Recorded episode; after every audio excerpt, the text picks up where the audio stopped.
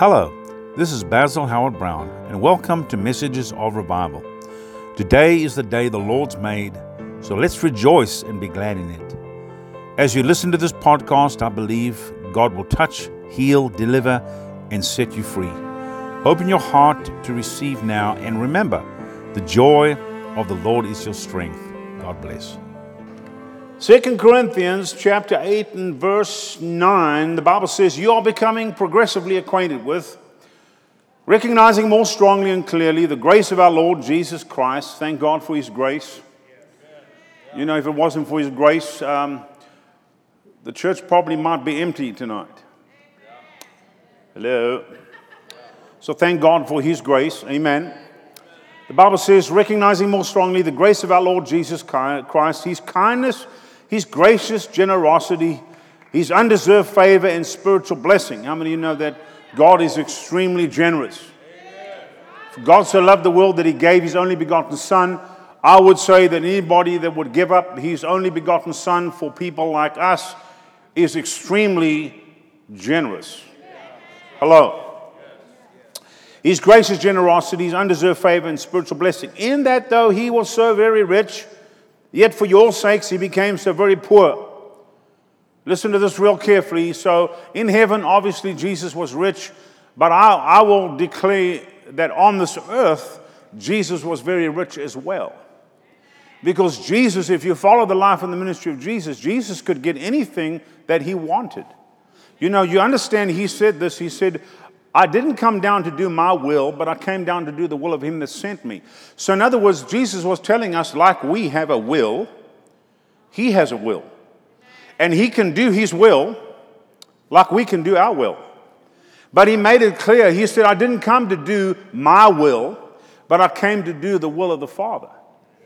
And how many you know the will of the Father was that he come to earth, be born of a virgin, and then, and then listen, the, the ministry of Jesus was like three and a half years. That's all it was, it was just three and a half years. But the plan, the ultimate plan, was that Jesus come to this earth and die on the cross. That was the ultimate plan.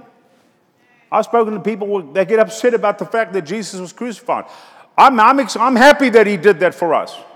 Because if he didn't do that for us, then we would have had to do it ourselves. And how many of you know it, we ain't going to be dying on a cross too readily? Hello. We would not do it. I'm telling you right now. So Jesus did it for us. He went to hell. The Bible says he stripped the devil of all his power and authority, took away the keys of hell, death, and the grave. Why? So that you and I don't have to go there. Amen. He did that for us. He did it for us. All we got to do is accept him, receive him, let him allow him to come and live on the inside of us. That's it. It's very simple, very easy. And we have eternal life. Amen. We have eternal life. So Jesus did this all for us. The Bible says over here, so let me go about the poverty, uh, the, the prosperity that he had on this earth. Listen, he needed, they needed to pay taxes. He said, let's go fishing. The first fish you pull out, take out the coin, pay your taxes, pay mine. Wouldn't that be amazing? You go down to the local lake over here, you throw your line in around about tax time, and you pull out some money and you go pay the tax man. Wouldn't that be amazing? Well, what happened with Jesus? Hello? He goes to a wedding, there's no, not enough wine, he turns water into wine. I mean, listen, I want to hang out with a dude that can turn water into wine. We're going to go into business. It wouldn't be turning water into wine, it might be turning water into oil. Some people drill for oil, and we just turn water into oil. Hello. Come on now. You know, we can be very wealthy Texans doing that. Come on. He goes and feeds 5,000 with five loaves and two fishes. Do you, think, do you think this man sounds like a man who really needed anything? Absolutely not. And anything he needed, he got. Are you listening to me? So look, look at what the Bible says. The Bible says, in order that by his poverty, so where, where was the poverty? If, if in heaven he was prosperous and if on earth he was prosperous, where was the poverty? The poverty was on the cross. Are you listening to me? The poverty was on the cross. See, poverty comes from the pit of hell. Poverty comes from the devil. Doesn't come from God. It's not, poverty is not there, so it'll keep us humble.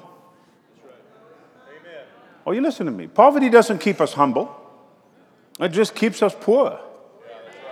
That's all it does. It doesn't keep us humble. Come on now in order that by his poverty on the cross, Jesus took it all. Everything that the enemy, that the devil would bring against you today, Jesus took it upon himself on the cross. Why? So that we could live a life of victory if we receive everything that salvation encompasses. And that word salvation is not only for my sin, it's also for my sickness, it's also for depression, and it's also for poverty and lack. Are you listening to me? It covers everything. My salvation is complete.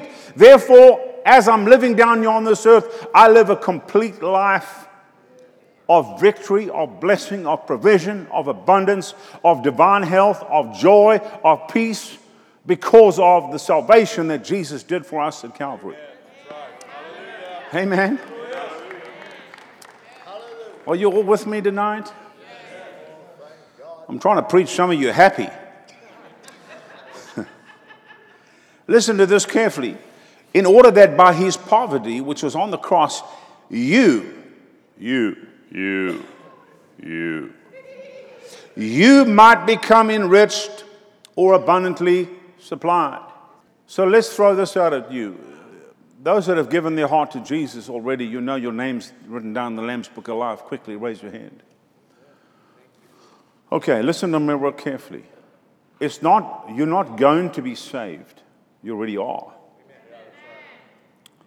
The Bible says, by the stripes of Jesus, we were healed. When are you going to be healed? It's already happened. You just got to grab a hold of it and walk in it. But it's already happened.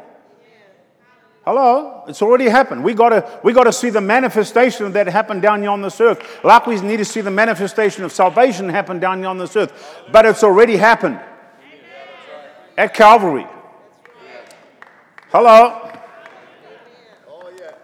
The joy of the Lord is our strength. This is something Jesus took depression upon himself on the cross so that you and I don't have to carry it. We don't have to be depressed. We don't have to go to the doctor and get a pill for, for, for depression. Hello? We can get a gospel. Amen. We can drink of the new wine of the Holy Ghost. We can, we can have the joy of the Lord bubbling out of our belly. It's free and there are no side effects. Hello. Come on now. As all of this has been done on the, on the cross of Calvary, so the abundant provision is also on the cross of Calvary. So, in other words, let me say this you're not going to be saved, you already are. You're not going to be healed, you already are. Hey, listen to this real carefully. You're not going to become prosperous, you already are.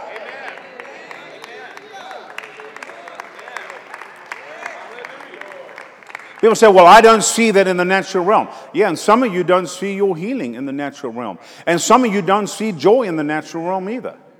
But that doesn't mean to say you shouldn't have joy, you shouldn't be healed, and you shouldn't be prosperous. Amen. In many cases, in all this stuff, it's just a mindset that we have. You know, people think that being a born again child of God is a hard life and a price to pay. Let me tell you what, uh, the only time it's a hard life and a price to pay is when I get off the word and I get out there like the prodigal son and I go do my own thing and I stray from my father's house. It gets very hard and I end up in the pig pen.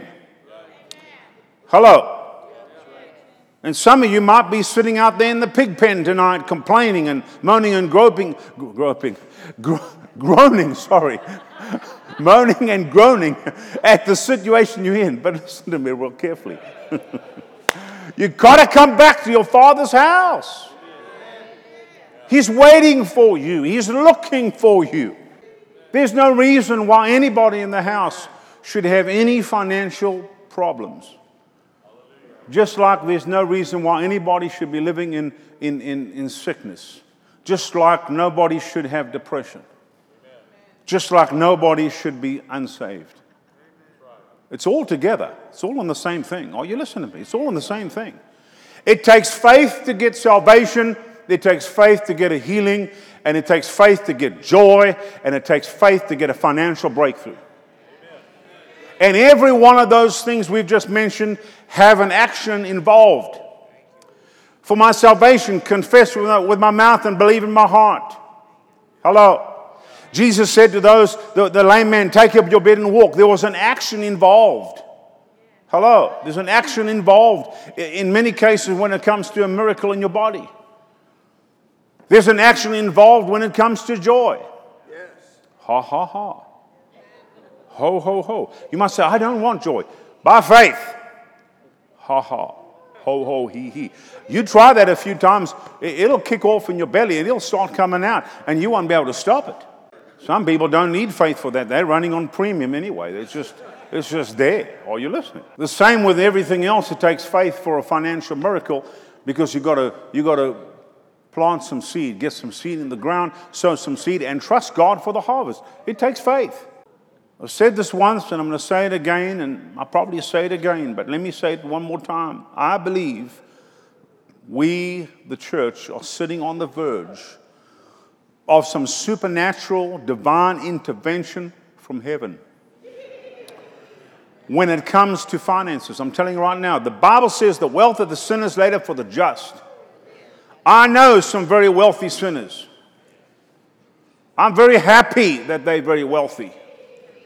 Because whatever they've made out there in the world is going to be released into the hands of the just.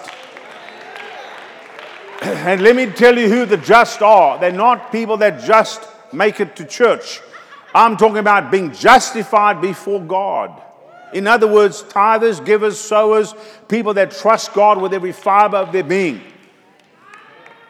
God's going to release wealth into your hands for one reason and one reason only you can fund the end time harvest. That's going to be our sole goal. Excuse the pun, but that's going to be our sole goal. Funding the end time harvest.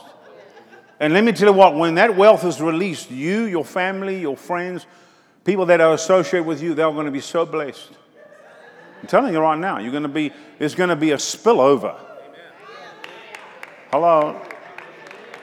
When the blessing hits my wife and myself, there's people that are associated with us. Because of their association, they're going to be blessed. Oh, you listen to me. So that's the way it's going to work. When the flood comes, we're not going to be able to contain the flood. It's going to overflow the banks. And let me tell you what, anybody that's in association is going to be blessed because the blessing of God's going to just overtake. And you know what?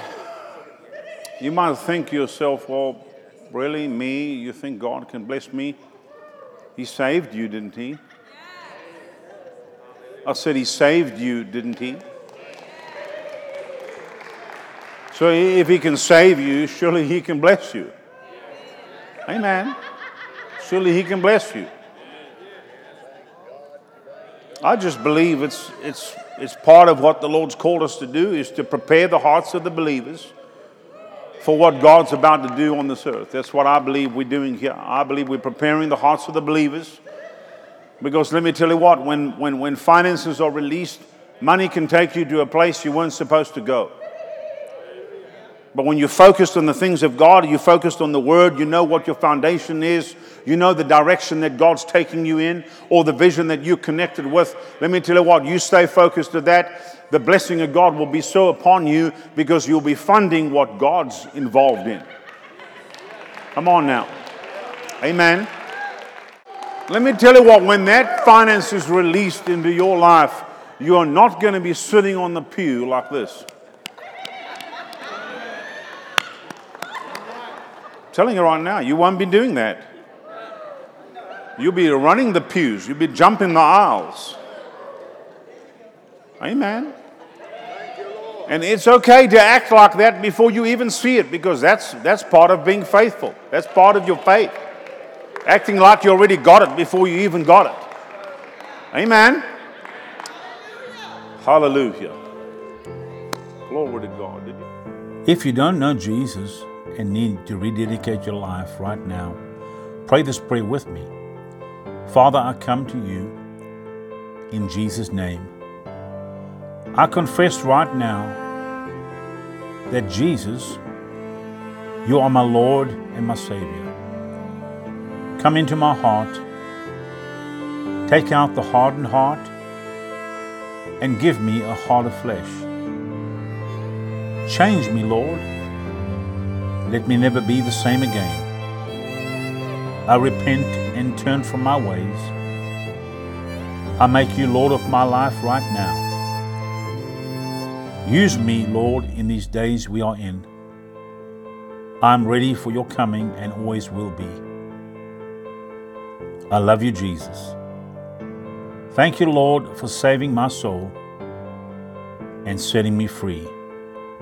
Amen. Now, if you pray this prayer, I would love to hear from you. So please email me at revivalpodcasthb at gmail.com. God bless you.